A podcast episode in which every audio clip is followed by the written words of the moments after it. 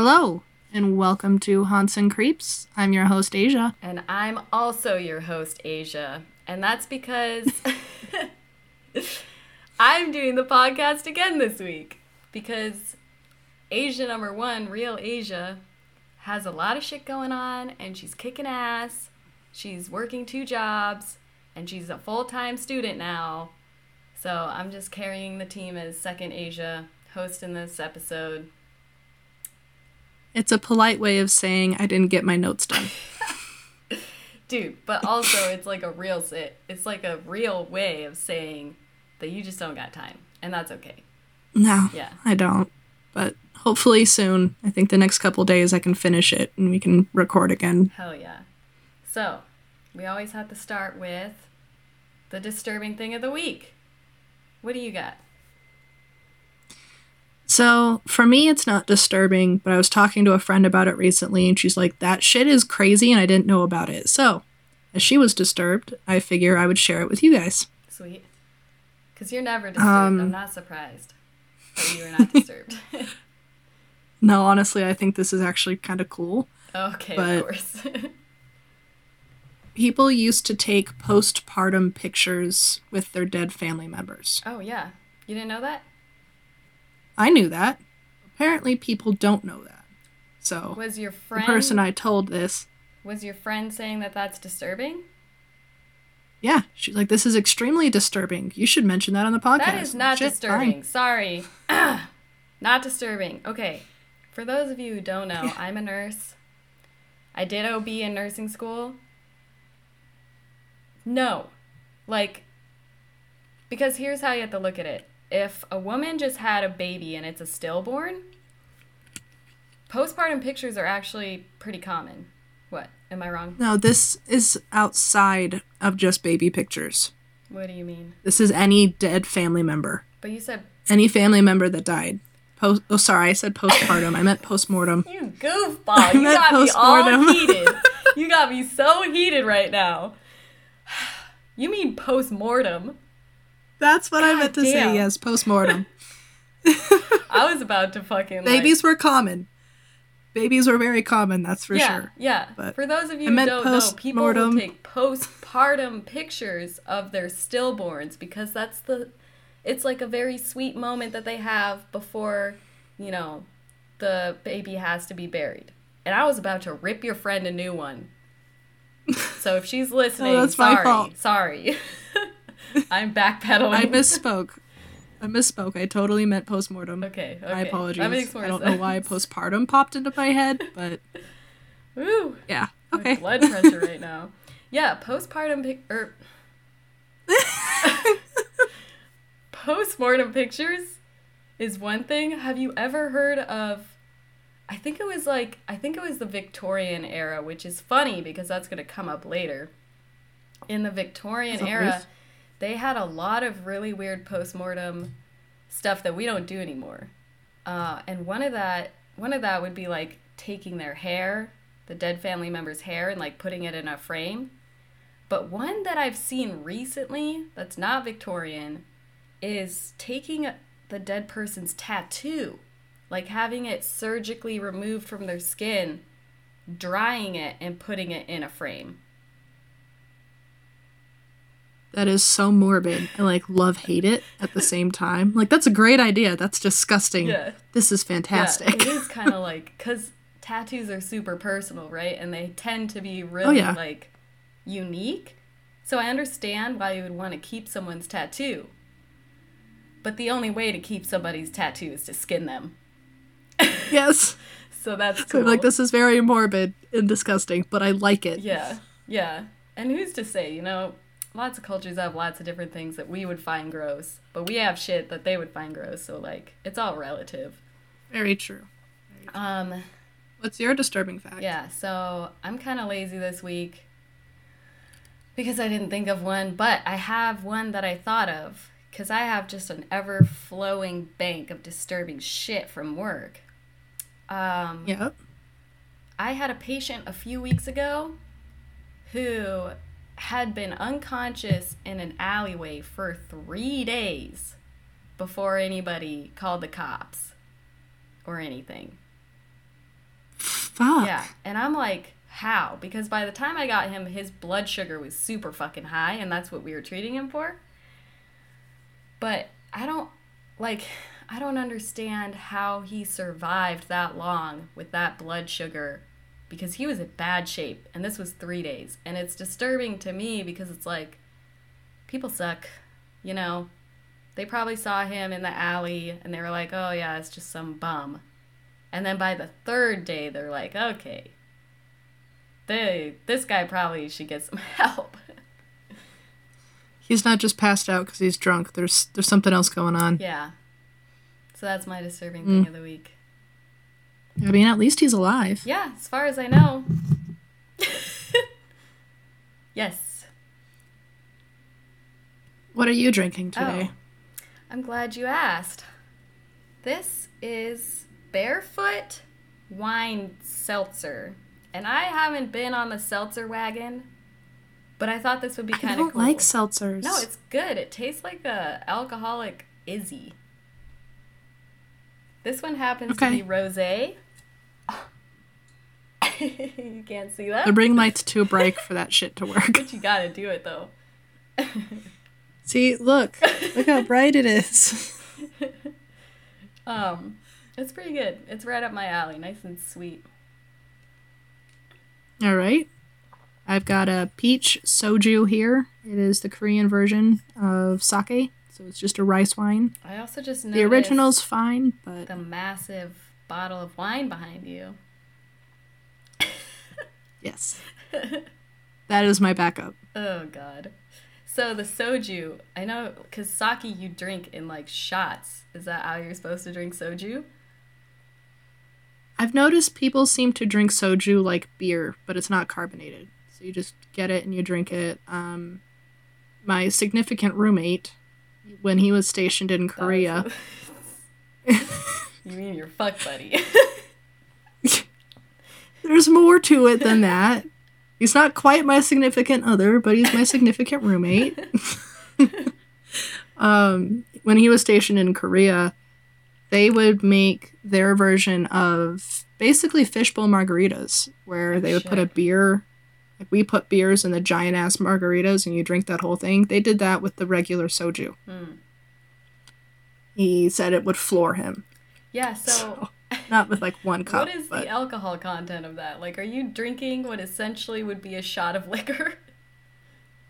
it's twelve percent. So that's like a wine, right? Yeah, I don't know. I'm not much I'm not much of an adult. It depends on the wine, really. Like, it's more than a beer, that's for fucking sure. Even harder than Bruh. Mike's Harder Lemonade. 5. I know it's not wine. some wine. wines are in the five. My my white Zinfandel is nine percent. So yeah, you're like drinking a shot. This is gonna be fun. It's not that concentrated. Mhm. We'll see. Asian, that's like half gone. Slow down. That's why I brought wine for backup. Fucking alky. Leave me alone. you drown my sorrows in alcohol. yeah, it's okay. You've had a hard week. All right, so we ready for this? Yes. What are we covering today? All right, so we're still in Arkansas. I found Okay. this story um, that includes love, money, betrayal, revenge, and of course, it has death. Sounds like a great movie. Let's get into this shit. Yeah, so Let's dive in. um, I'll just read my fucking notes. You know, Th- that's why they're there. That's a good place to start.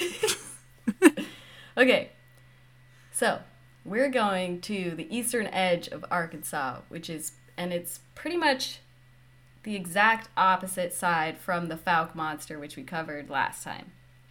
So, same latitude, just on the other side. Did I say that right? La- latitude? Longitude? They're parallel. Don't ask the dyslexic. Yeah.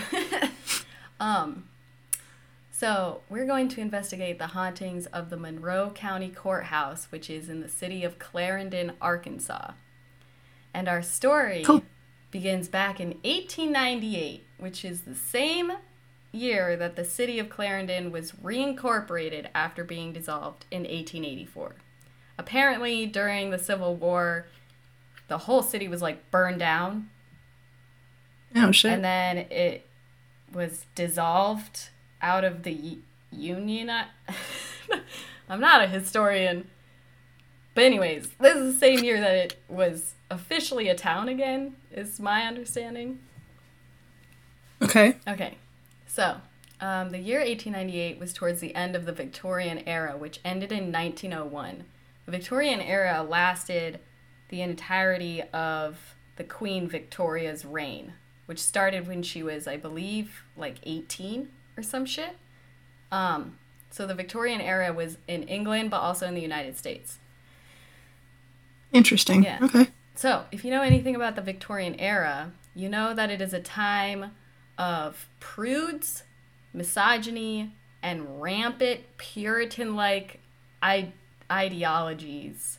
So, in other words, the gender roles were strict as fuck, and a woman's role was to serve her husband. Yeah. So, to give you an idea of what this was like as a woman in the Victorian era, I have some excerpts from a book that was written in 1894 called Sex Tips for Husbands and Wives by Ruth Smithers. Yes. Let's hear the sex All right, tips. so I've got three tips. the wise bride will permit a maximum of two brief sexual experiences weekly, and as time goes by, she should make every effort to reduce this frequency. Feigned illness, sleepiness, and headaches are among her best friends in this matter.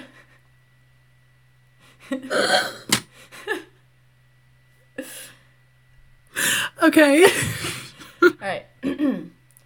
Arguments, nagging, scolding, and bickering prove very effective if used in the late evening, about an hour before the husband would normally commence his seduction. so this is more like tips on how to avoid getting sex. Yes, yes. like the idea is sex is bad. Sex is bad, bad. Even for dudes. Like, uh, some of the tips that I left out were like, hey, dudes, stop being so fucking horny. um, so the last one. when he finds her, she should lie as still as possible. Bodily motion could be interpreted as sexual excitement by the optimistic husband. Sex, when it cannot be prevented, should be practiced only in total darkness. This is great. Don't move. Just lay there. Don't look at him. Yeah, for real. There's another one that was like, don't allow him to kiss you on the mouth, and if he tries to kiss you like underneath your gown, pull it down as quickly as possible. Don't get eaten out. It's too much fun. yeah, exactly. So, All right. the reason I bring up, like, the reason I'm trying to give context to the Victorian era is because our main, bro, that was like a drag. You're like a, f- you're an alcoholic. I can't just drink straight because I will aspirate it into my lungs. So I fill Don't- my mouth with it and then slowly Don't, swallow I don't want to hear it. I don't want to hear you fucking aspirating shit. That's I avoid aspirating shit, and that's how. So you leave me alone. The fact that you aspirate at the age of 25 bothers me. I can't imagine. At least you don't have to live with it. That's true. Okay, so the reason I'm contextualizing the Victorian era is because our main heroine, heroess, hero woman, Mabel Orr, this is the era that she found herself in. Okay, So, let's see what Mabel has to offer. yeah, and I'll let you decide whether she is a heroine or a bad wom- win woman. Bad guy. Antagonist Antagonist. versus protagonist. I don't have an English major. Heroine or villain. Villain. God damn it. Okay, Okay, so right. Mabel Orr, whose maiden name was Ernez Mabel Barker, married a man named John Orr in Chippewa Falls, Wisconsin in 1890. Mabel was 16 and was still in school when she met John, who apparently was a handsome and charismatic actor. I thought you were going to say asshole. Maybe. We'll find out.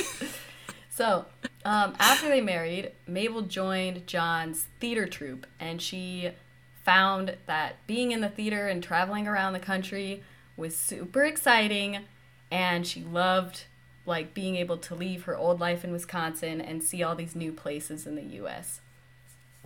I wish traveling theater troupes in that regard were still a thing.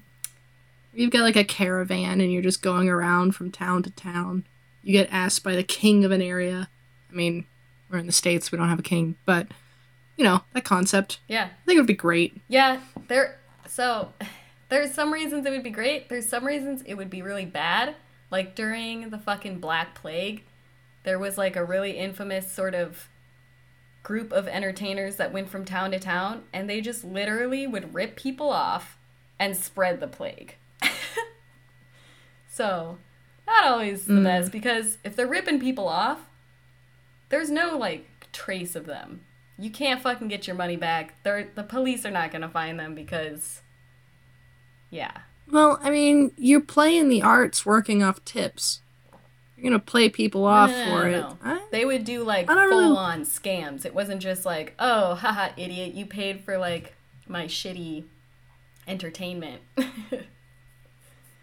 they had like elaborate schemes. I'm intrigued. Yeah. Um. Okay. So, while they were, yes. PSA to those of you listening and watching, I have been getting over being sick, so if my voice is funny and I cough at random points, I apologize. I will try to edit the coughs out. Excellent. Go ahead. um, okay, so while they were like traveling around in the theater, they were they lived in Wisconsin for a couple of years, but after performing in a small town called Clarendon in Arkansas, they were enchanted by the small town vibes and decided to pick up their whole life and move there. So, along with being in the theater, John had a hardware business. And the town they were living in in Wisconsin had like 8,000 people and they were doing relatively well. So it didn't really make sense for him to take his family and his business and move it to Clarendon, which only had a population of a thousand. But he happened to time it perfectly well because Clarendon was going through like a boom and it was becoming like an an important cotton center and it was a, an industrial port along the White River. So he sort of planned it perfectly. They moved all of them. They all moved to the Clarendon and they were doing well enough there that they were able to um, afford a bunch of black servants that worked, you know, uh, in the house for them and also like worked the property for them.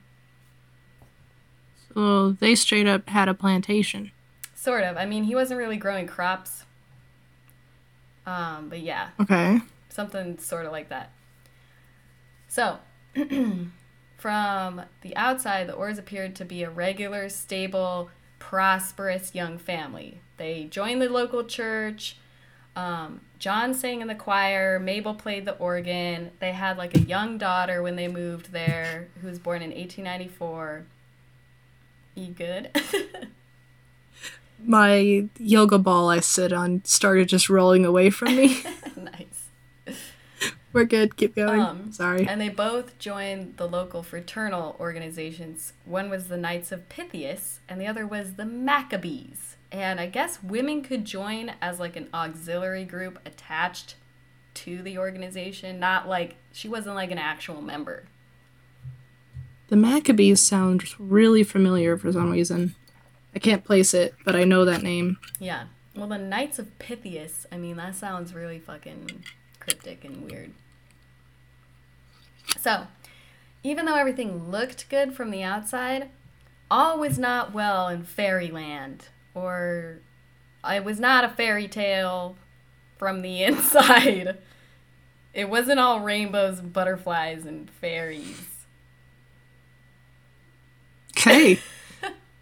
Um, I thought you were the one who took writing. dude, I, I can tell that I haven't read a book in like years other than textbooks in nursing school because my vocabulary is horrible. It's just dry. There's no image to it. You're just like, yeah. You mean you don't have Words. like a good image? I didn't create a nice No, I have a good I have a good image, but I know you. Um, okay, everything was not going great. I don't know the fucking phrase. But basically, behind closed doors, John was actually an abusive husband, and the two of them fought all the time about how Mabel Mabel's inability or unwillingness to be the good Victorian wife, which is submissive and domestic and basically like you know, She didn't want to fuck with the lights off laying still. She didn't want to vacuum. Yeah. She didn't want to clean, do to, laundry. She wanted to take it from behind, bro. But he wasn't about that. okay. so, the servants that they hired um, to take care of the house and the land often witnessed their fights and which, often witnessed their vi- fights, some of which were violent. Uh, their cook, Lorilla Weaver, later described John um, as possessive and controlling and saying that he refused to even buy Mabel clothing. To the point that Mabel was borrowing Lorilla's underwear sometimes. So he really had like a tight clench on the fucking purse strings and just controlling as fuck. That sucks. Yeah. Um, so Mabel attempted to write to her family back in Wisconsin, but found out that John was intercepting all of her letters. So she started to write, yeah, she started to write with a pen name using, and she used Lorilla's name. So she would write letters as Lorilla Weaver. And, sorry, that was weird. The fuck was that? No fucking clue. Hopefully, it's not someone trying to kill me or something. Um. So, that was my dog. yep, that one I could tell. Um. So she wrote these letters with Lorilla's name, and when one finally got past John, and made it to the hands of her father, this is what it read. You ask me to come home. I have begged and pleaded to come home, but I might as well plead to a stove. I shall try to come home in the fall. I must get away from this place, and that at once, or I shall never be able to come. Sorry, that's what she said. Because it's the Victorian era. Here I was getting all into your character and I didn't even fucking notice or pick up on it. Sorry, I ruined the enchantment. You did. Um, fucking. I wait. She wasn't able to come. Stop it. I weigh 94 pounds, and you can imagine that I am going through when you see my gray hair. As soon as I can earn money, enough money by giving music lessons, I shall come. 94 pounds. yeah, dude, that's short. I mean, light. Damn. Yeah, that's light. When I was having my eating issues, I hit 100 and I looked like just skin covering bones. There was My nothing on me. 94? and that was low as fuck. 94 is Yes. scary. For any of you who have no, like, I don't know, context, Concept. concept, yeah, of how small that is, fucking small. Really, like, dangerously small. Um, How tall are you, Rose? five three. Okay. So, picture a child who's like 12. That's 94. Rude. well, I do think at this point she's probably they married at 16. She's probably in her early 20s, like 20, And I don't know the average height back in 1898, but I doubt she's very tall. I think people were say I think people were generally shorter. Yeah. So I'm like picturing your height as being average and dropping pounds off of Yeah. you. And really, that comes down to the modern day 12 year old girl. Yeah. And 97 pounds on me is scary. So 94, scary. Mm-hmm. Um, Ugh, poor thing. all right. So lessons, blah, blah, blah. Wait, What? plot hole. How did this letter get past the fucker who's abusing whatever his fucking face was? Because if he's reading the letters, he can see that it was signed by someone else. But if he knows Lorella or whatever her name was, I think it was he knows her, wouldn't he be able to be like, she's not 94 pounds? No, no, no, no. I think like the envelope says Lorilla Weaver. So he's not opening the envelopes. Are you sure? Because I feel like envelopes at the time were. They didn't have the to and from address. It was just like the name. No, I think I don't know. I didn't live then. I think it probably still had the to and from. Um, Okay. I mean, I Sorry. think it would be more likely that it would have the to and from because how else are you gonna like fucking respond? They don't got Twitter, you know. Just picture it this way: the envelope says Lorilla Weaver, and the two address probably is another fake name. It didn't go into that. Either way, this one made it to her family and he's not opening the fucking envelope and reading the shit. He's just take he's just intercepting her letters that she was signing with her name on the envelope. So he's not checking the address of where it's going? He probably like if he's this abusive ass dude, does he even know her parents' address? And maybe it's a I PO would box? say depending on the abuser. Yeah. Like most people are double checking everything. If they're going to be that abusive, they're going to be covering their bases. They're going to be checking the address. They're going to be checking who's writing it. All I know Both. is that this one made it through. Got it. Sorry. Continue. Okay, so let's see. I'll read the last line. as soon as I can earn money, enough money, by giving music lessons, I shall come. I have reached the end of endurance. I cannot get any money except what I scrape and dig for. Not even to you, my dearest ones, could I tell the misery and suffering I endure and have gone through the last four years. I feel much better with such a comforter, and I am happy in that I have not been deserted by those who are nearest and dearest to me. Lovingly yours, May Ernez Orr. Who the fuck is May? Mabel. So she didn't sign the actual letter with her name, with the other name. It was just yeah, a that's what that's what I'm saying. It's probably on the outside. The envelope says Got Lorilla. The letter actually says her. Okay, got it. So, Mabel was pretty much alone in her struggles until she met Rachel Morris, who was a young local girl who admired Mabel's stories of her glory days on stage. Rachel was only 17, and once she met Mabel and started hearing about, you know, her exciting days traveling around in the theater, um, she longed, she started to long for a life outside of Clarendon like Mabel once had. So the two became best friends really quickly, and they often dreamed about leaving Clarendon together. Mabel wanted to move to New York and start her own theater group, and Rachel wanted to follow.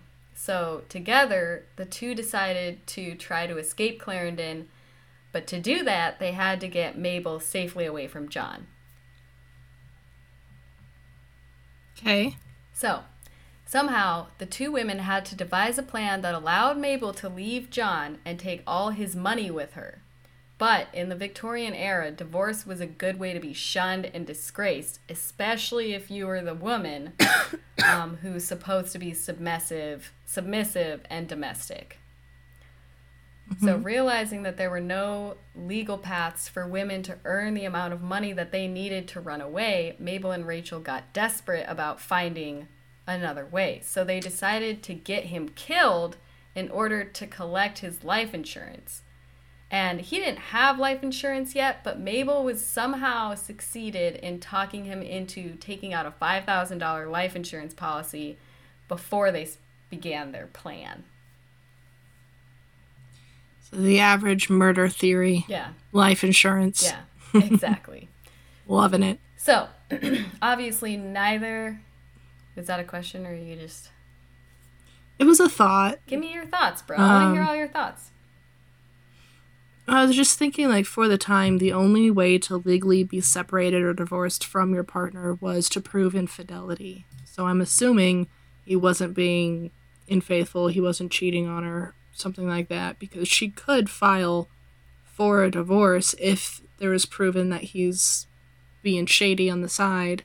Yeah. She has to have that proof. Yeah, and the source for this one, which was the most detailed source that I got, and that will be available to Patreons, um, basically said that she had other ways to get past this, but also she's 20. What's her face? She doesn't know. Is 17, and she's in this controlling relationship. Like, where is she even going to find out that that's a possibility?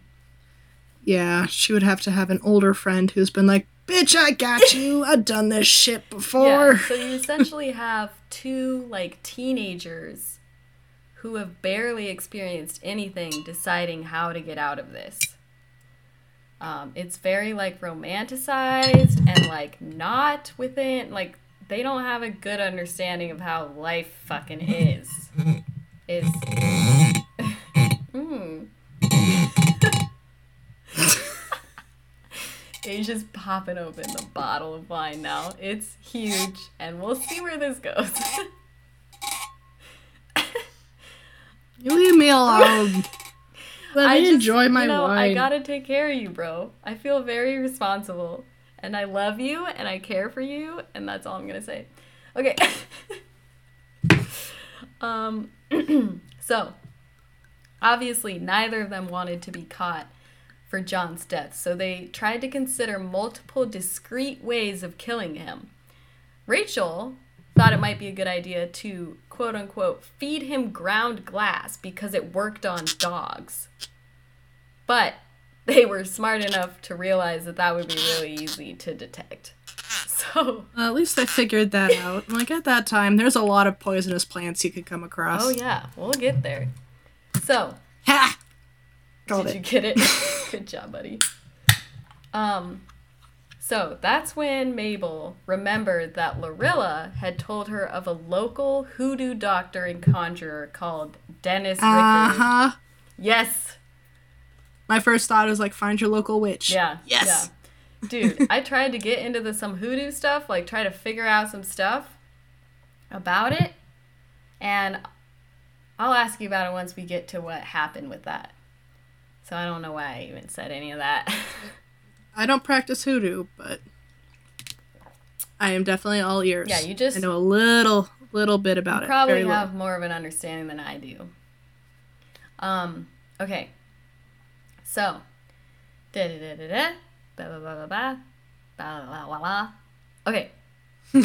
so, uh, after Mabel asked Lorilla to talk to Rickard, um, she did. what I was gonna say is that Rick- Rickard was generally feared by a lot of the black residents because he used hoodoo to sort of intimidate them, and they really were not about it. So, after Mabel asked Lorilla, she summoned the bravery to talk to him on her behalf. Um, and one thing I did read about hoodoo is that you don't fucking go to a hoodoo doctor as a white person. It's not for us. It's for black Nope. people. It's very like the roots of hoodoo are all about African slaves in the United States. Which is why I don't practice hoodoo. yeah, like it's It not, not like the to. fucking movies where you can just go to a hoodoo doctor and be like, "Yo, do this shit for me." They're not gonna do it for you. You're not part No. of it, bro. Nope. That's why I don't practice it. I've read a little bit about it. I'm like, that's cool. Not my Yes, place. exactly. so, um, after she talked to Rickard, he reportedly provided her with snake heads and scorpions and instructed her to boil them and add the mixture to a drink, which would poison whoever drank it. So, I wanted to ask you because I couldn't figure out is there any significance? Like, is there any symbolic meaning to snake heads and scorpions, or is it simply that they are both poisonous and that will make a very poisonous drink if you boil them? I don't have a great answer for you just to start start off the bat. So, mostly bullshitting this. But I would say yes, there is some sort of symbolism, but also they are primarily extremely venomous. So, if you're going to poison someone, snake heads, that's where the teeth are, that's where the poison glands are. Scorpions, their tails are just pockets of poison. So, boiling them, you're just going to extract the poison, and it's a great way to just be like, here, die. but when it comes down to symbolism, I also think that relies a bit on perspective. Some people see snakes as a really positive thing, other people see snakes as not, like the Bible. Snakes are like the epitome of evil, Right. but other areas don't think so. So I think that's more of a matter of belief and religious opinions. And as I don't do hoodoo, I don't know the symbolism that they have for those two animals. Yeah, because it kind of just sounds like it would get the job done. It's not really that symbolic. that's kind of my feeling about it Yeah. is i don't know if they're symbolic it's definitely like poison and poison boiled together extra poison go for it Okay, so they took these ingredients and the three women together made the poison. And Mabel, yes, yes, three yes, uh, Rachel, Lorilla, and Mabel. okay sorry i didn't i remembered you bringing in rachel into all this to try and leave i didn't realize Lorilla. yeah, so here's the fucked listening. up thing Yep. about Mabel is that she is using her black servants to commit her crimes. So they Mhm. made the concoction together, and then Mabel instructed Lorilla to put it into John's morning coffee. She, that way it doesn't come back to her and if it does happen she's like oh i don't know Exactly. my slave gave him drinks Oh, exactly. that's- so it's really fucking sus and fucked. And like, yeah So this is where this will help you decide if she is a heroine or a villain. Yeah. i had to move jeffrey my computer started making noises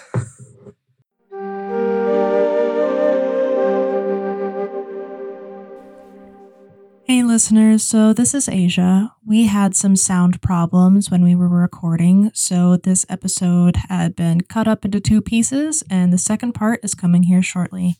Thank you for your patience. Sorry about that. Here we go.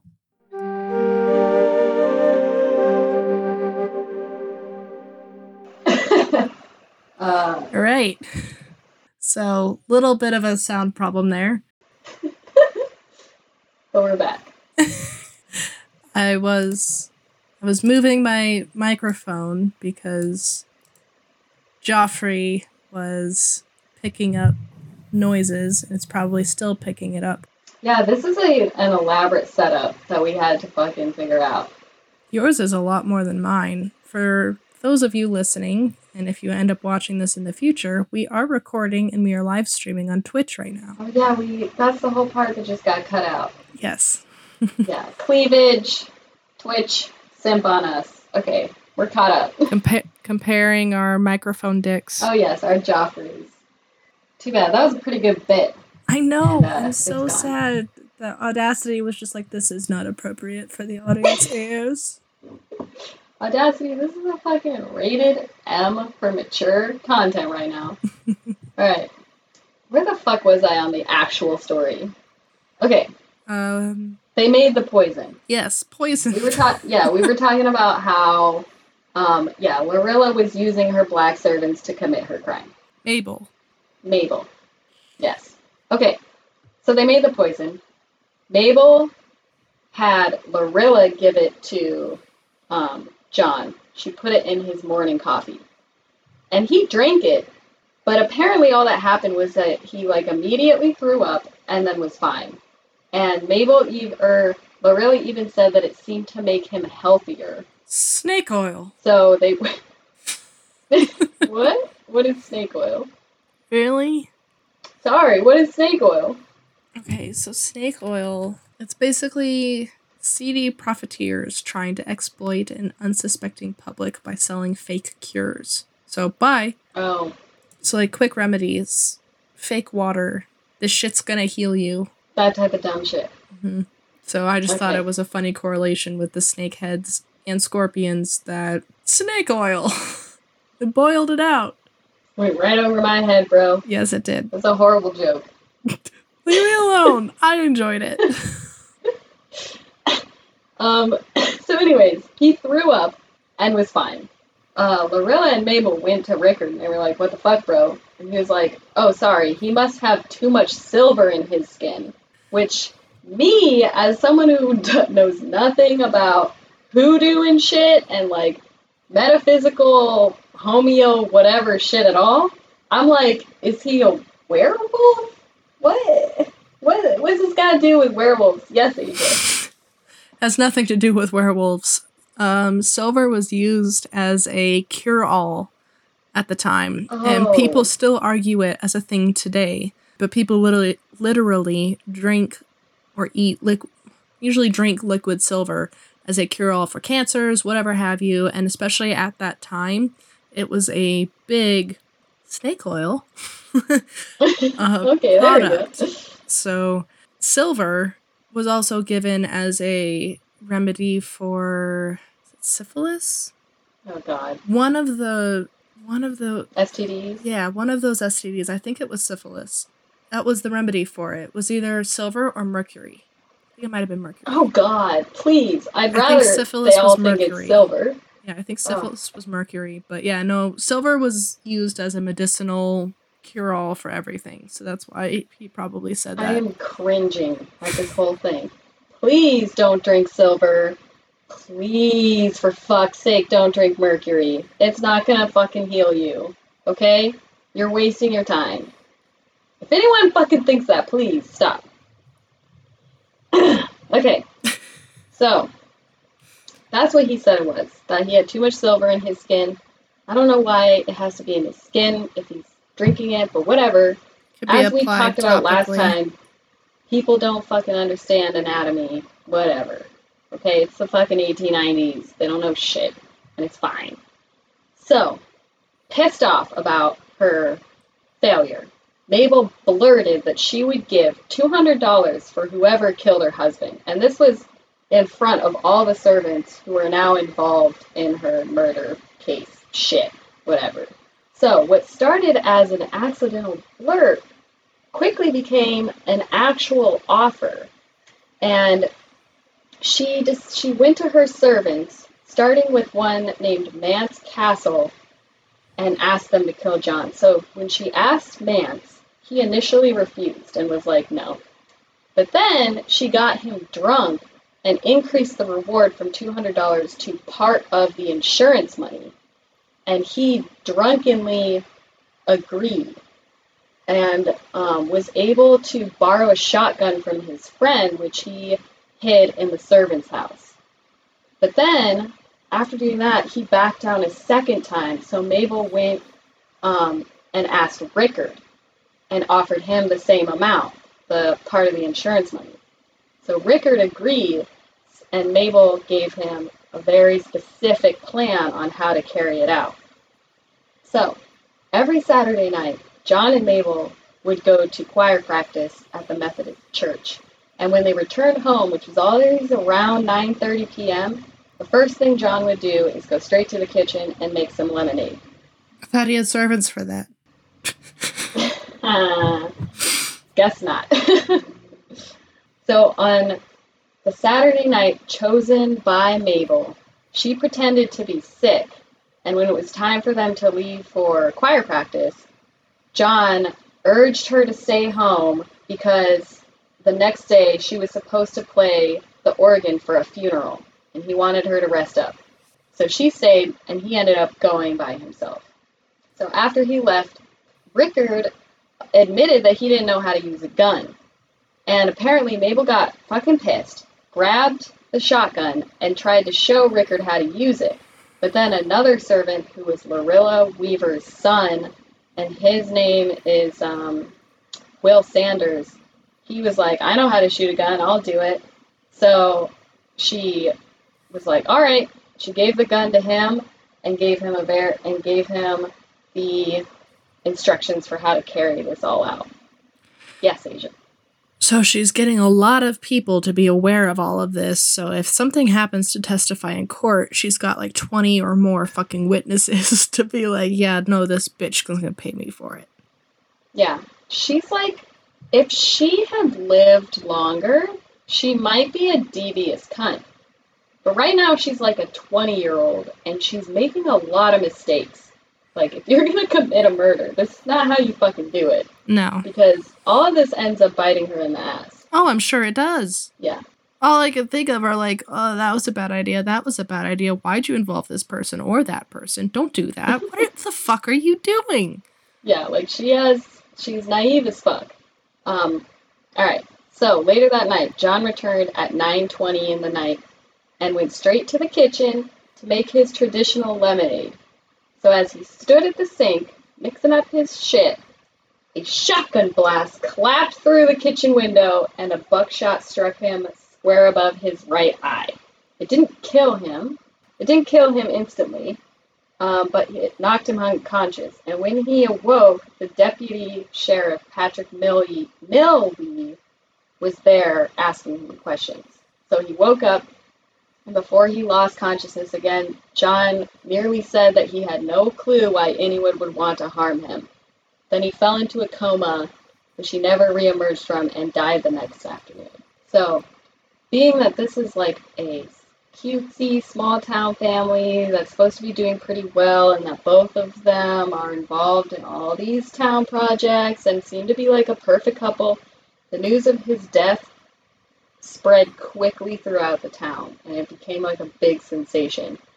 It spread so fast that by the next morning, the deputy had gathered um, a little crew and bloodhounds to start the process of trying to find the, the, the murderer.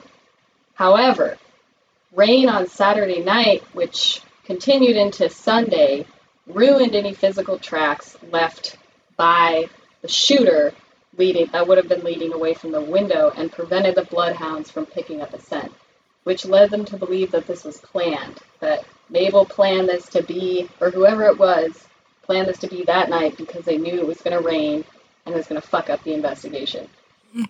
So, because of that, the case went cold for several days until an anonymous man stepped forward to claim that Mabel had passed him a note several months earlier asking him to kill her husband. So when this note came out, it was over. Like, she fucked up. Yeah. Basically, what happened next was a two day inquest where all of, like, Mabel and everyone that she knew who was, you know, close at hand at the time of the murder were basically put in front of a jury and asked a bunch of questions. So when the sheriff got around to questioning Rachel, Rachel immediately flipped and snitched and said that Mabel had been trying to get someone to kill her husband for a long time. So when Mabel found out that Rachel snitched on her, she tried to mitigate the damage that she caused by claiming that Rachel was constantly thinking of different ways to kill John and had been encouraging her through the entire time. And she even used the ground glass killing a dog thing story as an example. So, after the two women turned on each other, they effectively sealed their fate, and they made it very obvious that both of them were implicated in John's murder. Yep. And it didn't take long for all of the Orr's servants to be charged as co conspirators and for everyone to be arrested, except for Rachel, who somehow managed to escape and was never heard from again.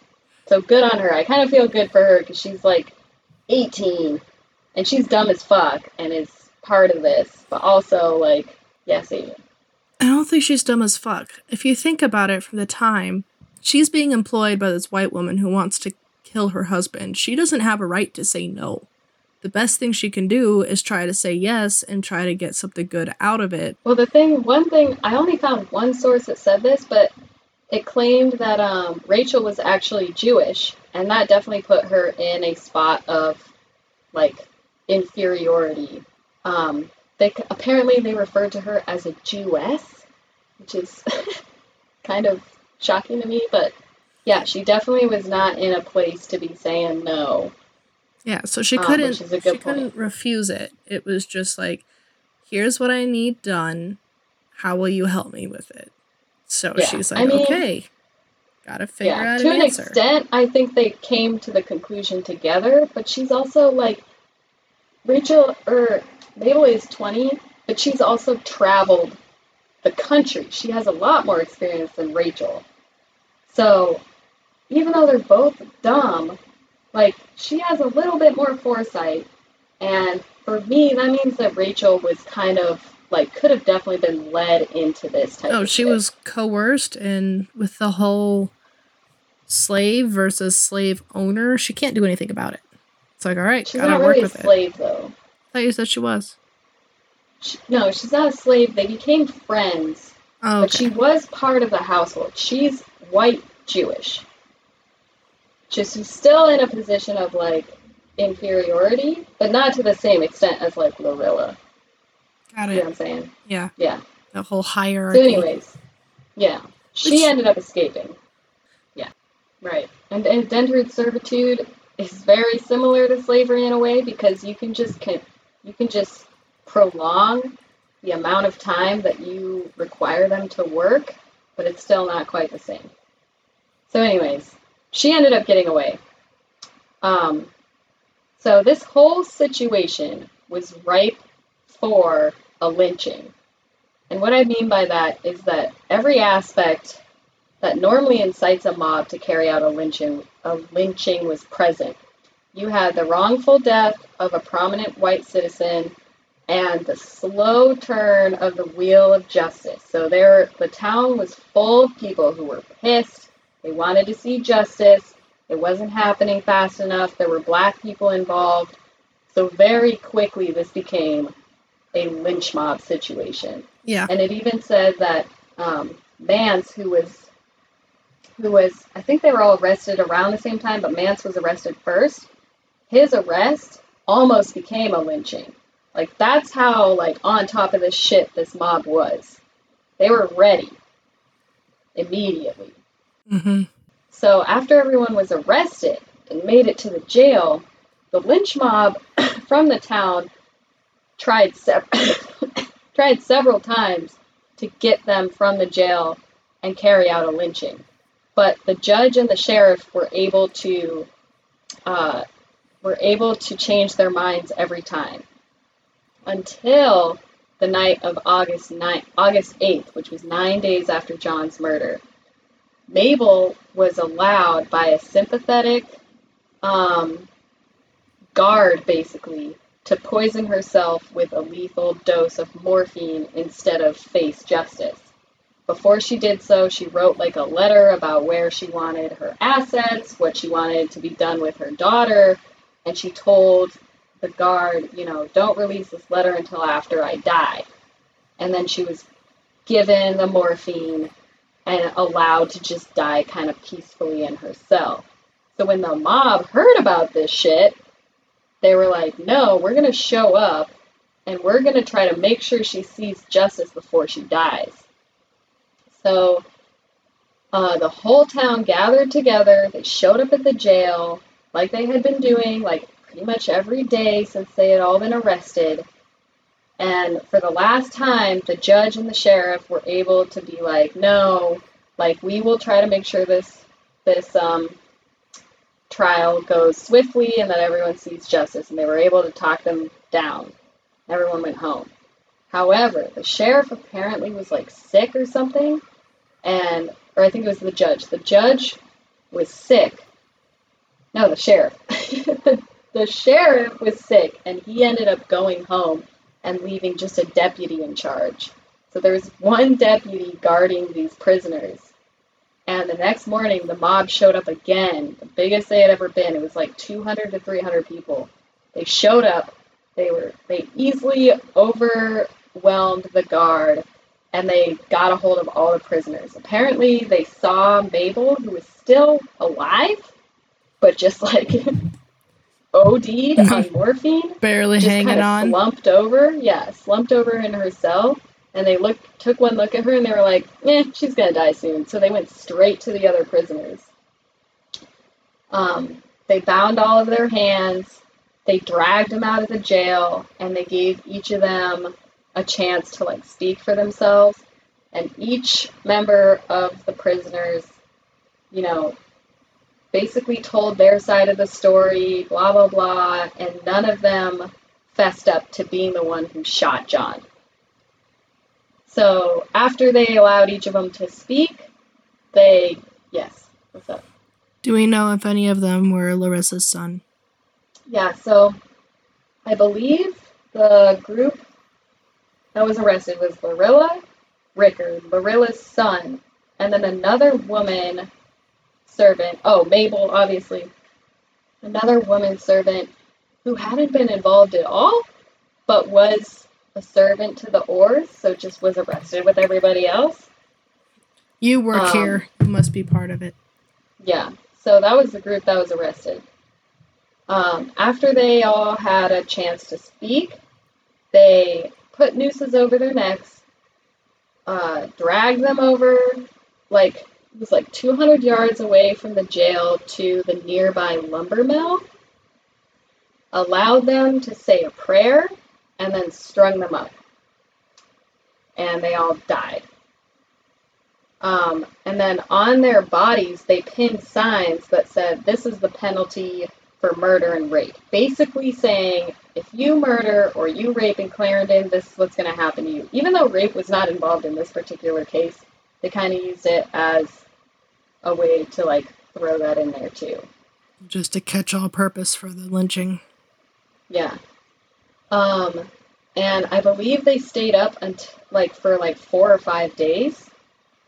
Um, but the surprising thing about this lynching, which is uncharacteristic of most, is that all of the black people in the town were part of the mob too, and they were just enthusi- just as enthusiastic and supportive of the lynching of this group as everyone else. They were just as enraged about the wrongful death. They wanted to see all of them like murdered, and especially they were happy to see Rickard get hung because he had been he had used his hoodoo so much to intimidate their community that they were glad that he was getting rid of that he was gotten rid of. So I just wanted to throw that in there. Um yeah, so their bodies stayed up for a couple of days and then they were brought down and apparently they were all buried at the same sort of site a couple hundred meters whatever yards from the jail. So, as far as Mabel's fate, she didn't pass away from poisoning herself until the following Wednesday. So she basically stayed in a self-induced coma. Which now I'm like, how did she take her morphine? Because if you do it IV, that shit wears off. So she must have done it orally, and I must and like morphine kills you by um, suppressing your respiratory drive. You eventually, stop suffocate breathing. or uh, Yeah. yeah, stop asphyxiation. breathing. Yeah. Um, so I'm kind of curious why the fuck it took so long. like, if it was a high enough dose to kill her, why did it take a couple of days? Little sus, whatever. She didn't pass away until Wednesday, and people, just like me, were so suspicious that she might still be alive that the authorities decided to put her corpse on display at the courthouse in order to prove that she was dead. So people would walk past it and be like, "Oh yeah, that's her. She's fucking dead." Um and then she was apparently buried next to her husband in the actual graveyard rather than being buried by the sawmill with the other prisoners. So cool. Um, another kind of interesting fact is after she died, a letter addressed to her pen name, Larilla Weaver, she was using her servant's name as her pen name, arrived from a 23 year old love interest called Arthur O. And the letter included a photo with an inscription that read, Trusting you will be pleased with Ohio's real kid mayor. So after they received this letter, the sheriff reached out to Arthur for questioning to see if he was involved in this murder at all. And apparently, Arthur was very surprised that Larilla was actually a black servant being hung like who was lynched for the crime of murdering Mabel's husband, and he revealed to the um, authorities that he was led to believe that Mabel was a rich French woman named Lorilla Weaver who was unmarried. So, All right. So she wasn't After- just sending letters to her family. She was like, all right, let's date a little on the side, find a uh, Yeah. backup plan.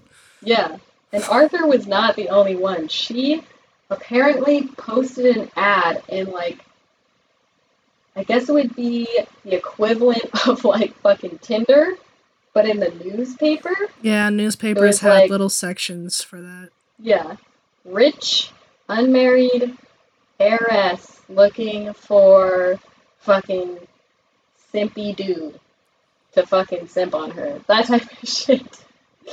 Um, after they found out about Arthur, there was apparently a bunch of letters and like other suitors that sort of showed up and was like, oh yeah, I was like talking to that bitch, and one of them ended up being like some important dude in the next presidential office. Oh my shit. god. So Oops. yeah, I was So- looking for a first lady, but she's a last lady. yeah. So this lynching ended up gaining like national attention because not only was lynching not cool anymore, and people were trying to get rid of it, and this was like, yo, like Arkansas, what are you doing? It also was compounded by the fact that Mabel's story was like filled with drama.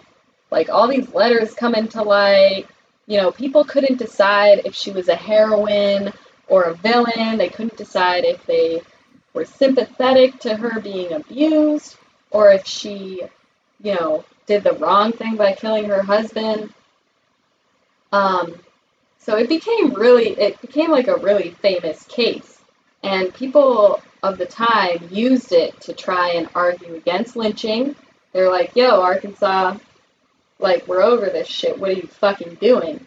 And I guess the governor of Arkansas put up like a $200 reward for every participant of the mob that was the lynch mob that was identified.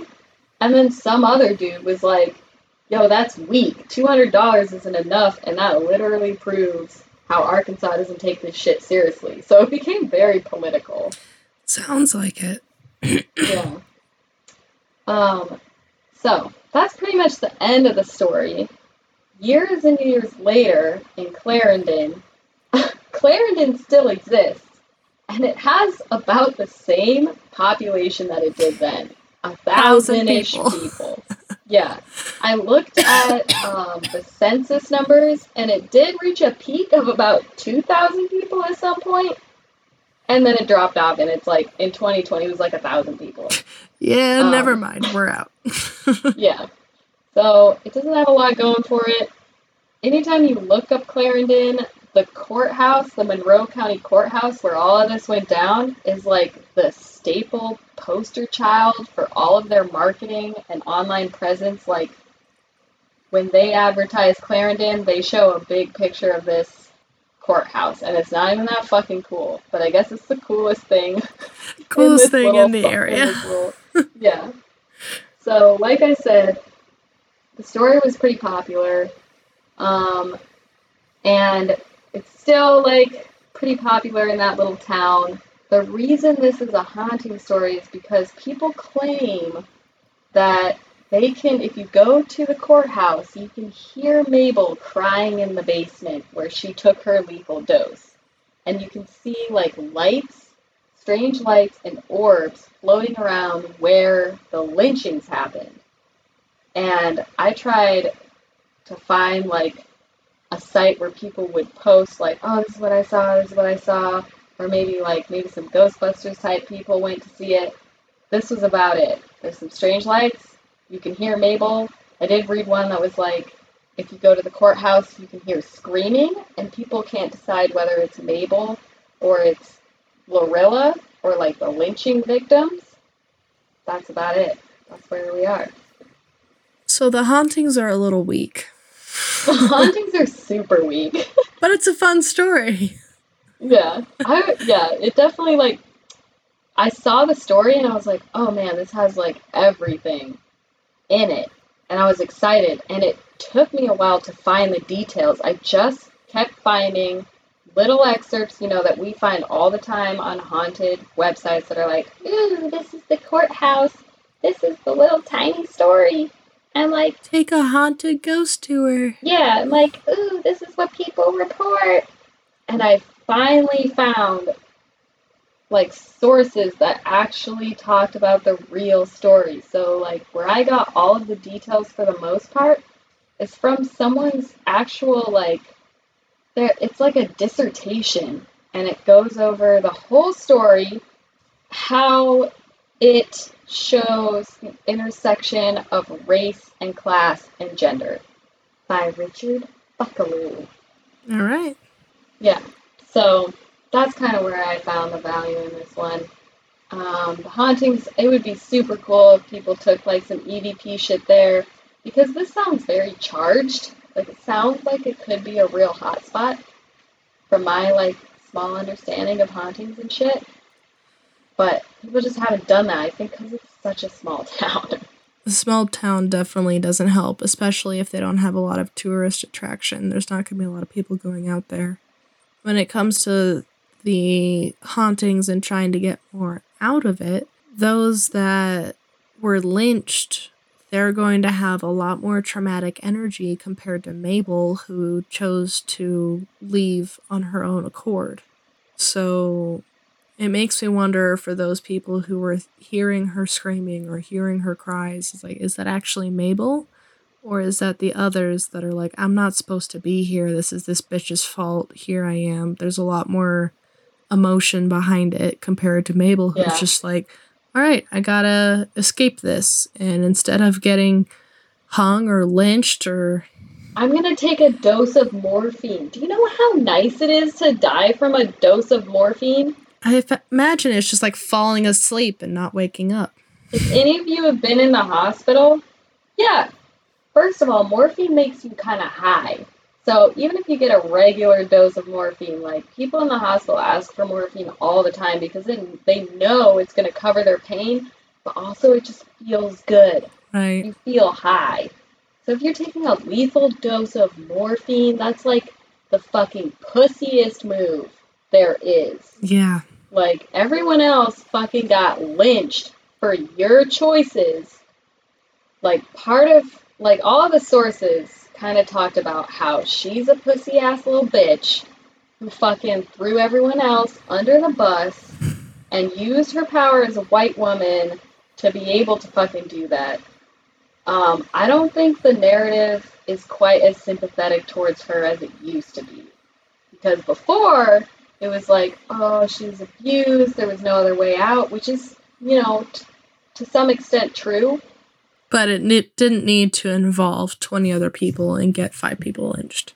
Yeah, like, she knew what she was doing. Oh, yeah. And whether or not this was the only course of action, which this source that I mentioned says is not the only course of action, I'll literally read to you the last part where the guy's like, no, she had options.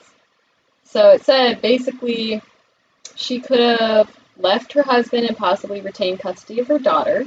After the Civil War, Wait, she had a kid? yeah, yeah, the little, it, she was like, she was born in uh, 1894. I don't remember this detail. Okay. I didn't really go over too much. I mentioned it slightly. She did have a kid. She remember when she wrote that weird little will thing that she didn't want released until she died. That sort of outlined what she wanted done with the kid, and I believe the kid went to a family member and basically grew up to be fine, which is great. But this source says says that at this point, so you're, we're talking about 1898. I forget exactly when women were allowed to vote, but it was around this time. I thought it was in the 1900s. Yeah. So I don't know if they're allowed to vote, but like they definitely were earning more rights. And according to this source, she could have legally divorced her husband and retain custody of the daughter. Yes. June 4th, 1919. Ratified on August 18, 1920. Yeah, so they can't vote yet. Um, but sh- basically, like, she didn't really flesh out her options like she could have. Her sole desire was to leave with all of the money as a key point. Like, it wasn't enough to just be able to leave and maybe go to Wisconsin where she was safe with her family. She wanted to leave, start a new life in New York, start a theater group, and that's why she felt like she needed all of the money. So it's definitely a little more devious than just like a young woman who's trapped in an abusive marriage. The source also says, you know, they yeah, it says that it was possible for women to obtain a a, a divorce and custody, but she just whether she was just like too young or that just wasn't working for her, that's not what she did. She basically manipulated everyone around her to allow herself to leave this marriage and tried to place all the blame on her servants. Yep.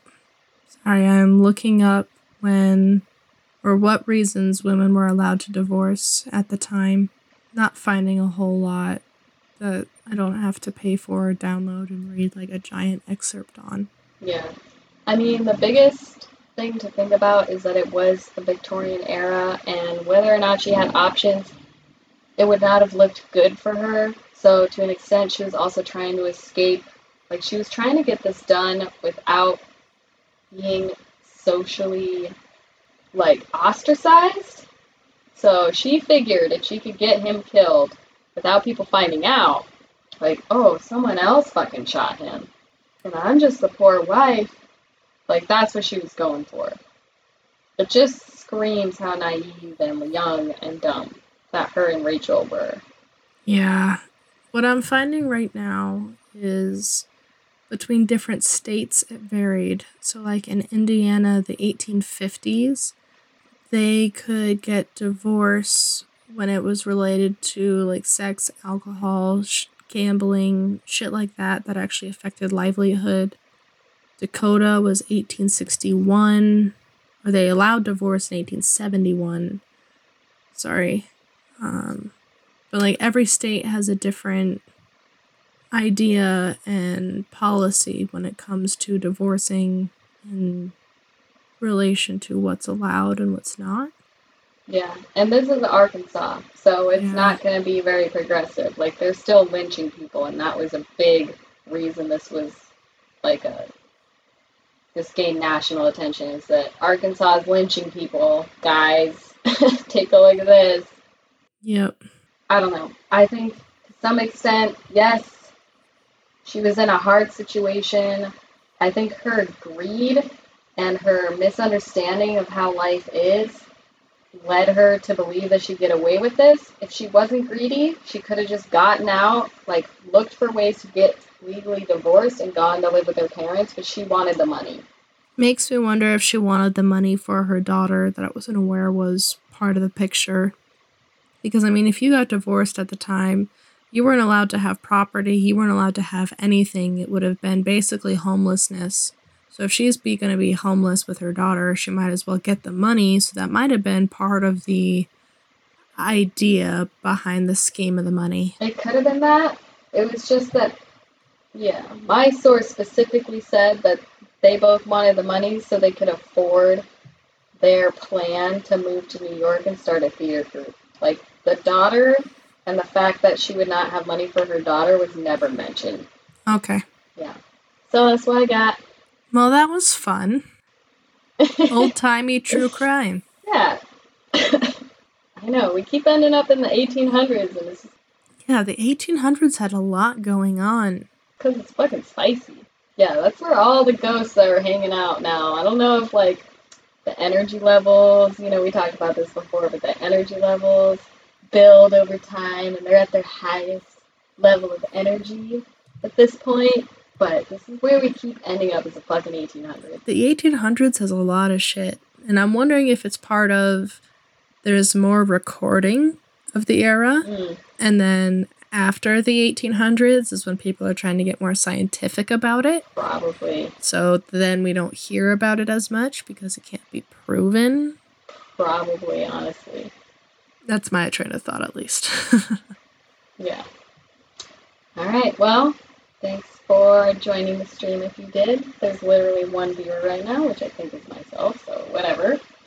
Next time we'll probably stream again. We'll figure it out. We're going to watch this one and see if it even worked. Like, I have a feeling that people popped in and they like can't hear us or something and just left.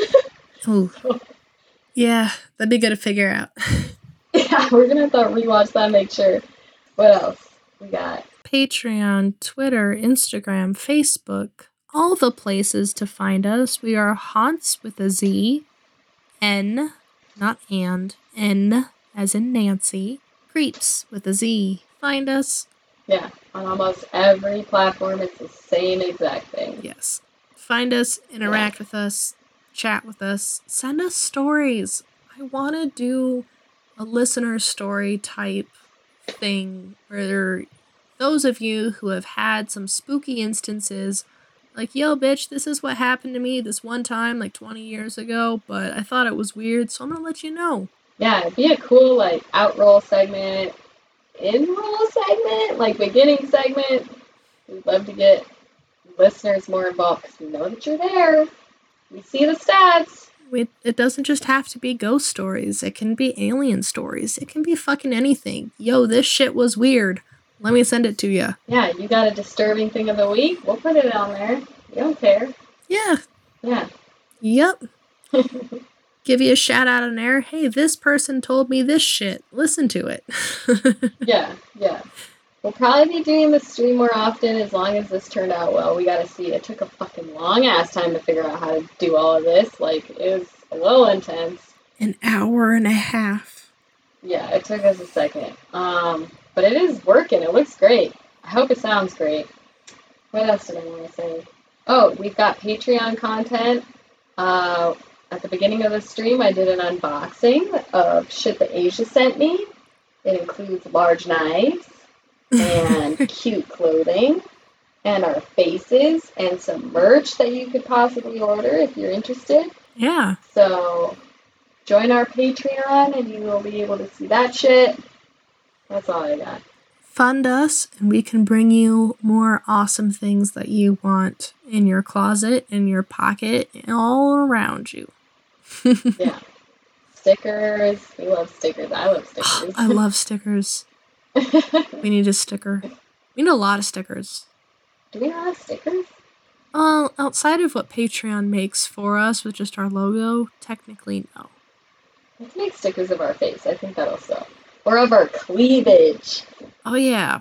Twitch cleavage. Does butt cleavage count? Yes. Okay, good. That, that's all I got. Together we'll make one sexy human. yes, that's our worth. We are the equivalent of one sexy human. that would be two fives making a ten, basically. Hundred percent. Oh boy. All right, everybody. All right. Thanks for tuning in. We'll catch you next time. I will get my notes done, I promise. Reach out. We want to hear from you. Oh yeah. We love you. Bye. We love you. Bye.